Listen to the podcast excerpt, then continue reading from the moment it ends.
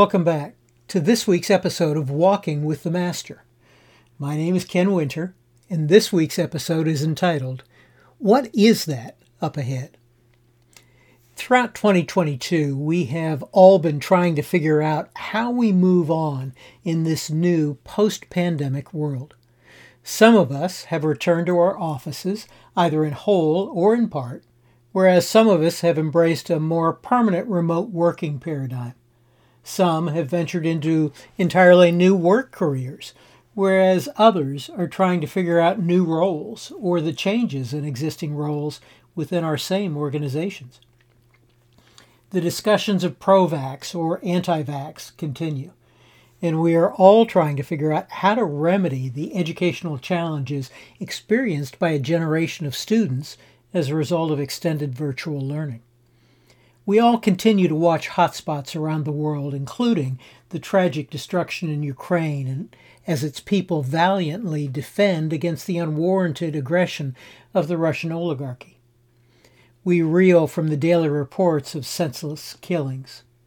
We are all experiencing the effects of a volatile global economy. And though the political arena has always had its challenges, one could easily make the case that we have never seen such a leadership void, regardless of our political persuasion, or even the country in which we live. As we stand on the brink of a new year, it prompts the question what lies ahead? What will 2023 bring? Just like every other year that has preceded it, it will contain its own set of unforeseens and unexpecteds. So, how do we approach that which awaits us up ahead? There have always been lessons learned in the past that help guide us into the future. Perhaps a good place for us to look is the journey of the Israelites. They had survived generations of enslavement with little hope of rescue.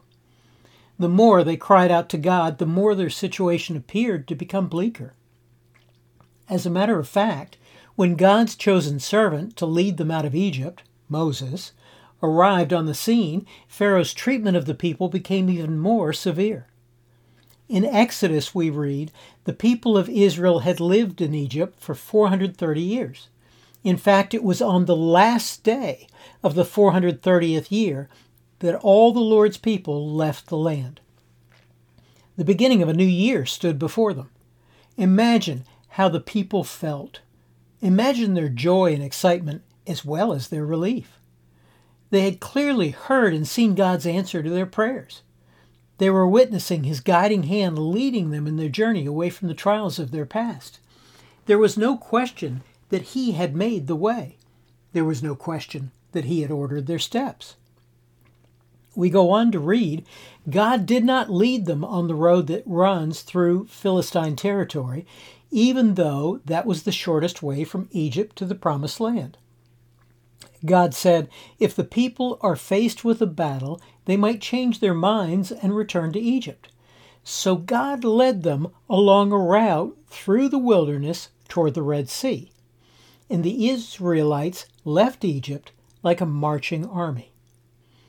As they arrived at the Red Sea, it appeared to be a good place to rest and be refreshed, a place to stop and enjoy the cool breeze and the green grasses. It was a relaxing oasis. There they could contemplate the blessings that awaited them in the Promised Land. There they could rest from the weariness of the challenges that had preceded their exodus from Egypt and watch to see how God was going to lead them to the other side. But soon the oasis turned into an obstacle as the Egyptian army appeared threatening an overwhelming attack. Defeat threatened them at their back door. Their provisions appeared to be insufficient to overcome the greatest army of their day, and it appeared that God had now abandoned them.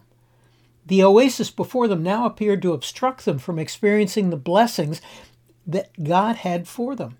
And even worse, it appeared that God had forsaken them to experience defeat in the wilderness. But as it would turn out, the oasis would be the instrument God would use to accomplish his blessing. That which the people now saw as a barrier of defeat, God saw and had preordained to be an instrument of his glory.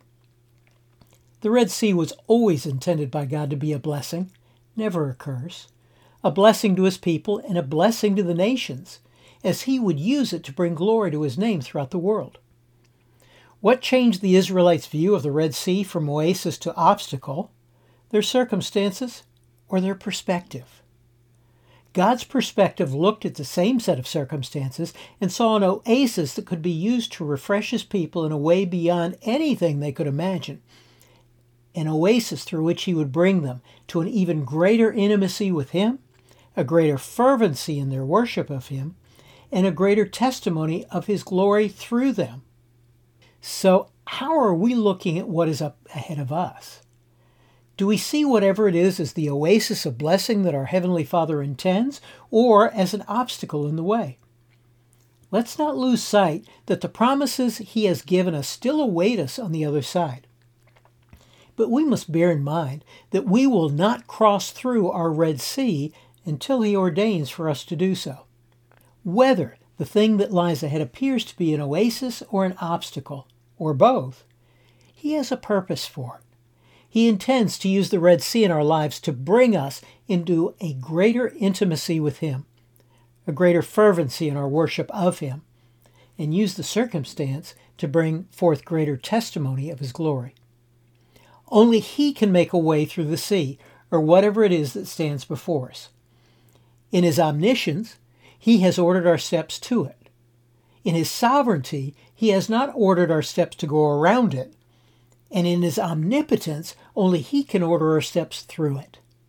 Yes, he placed that Red Sea before us, whatever it looks like in 2023. Let's enjoy the parts he intends to be an oasis, experiencing the blessings that he has for us through it. And for those that turn out to be an obstacle, let's trust him to deliver us through it.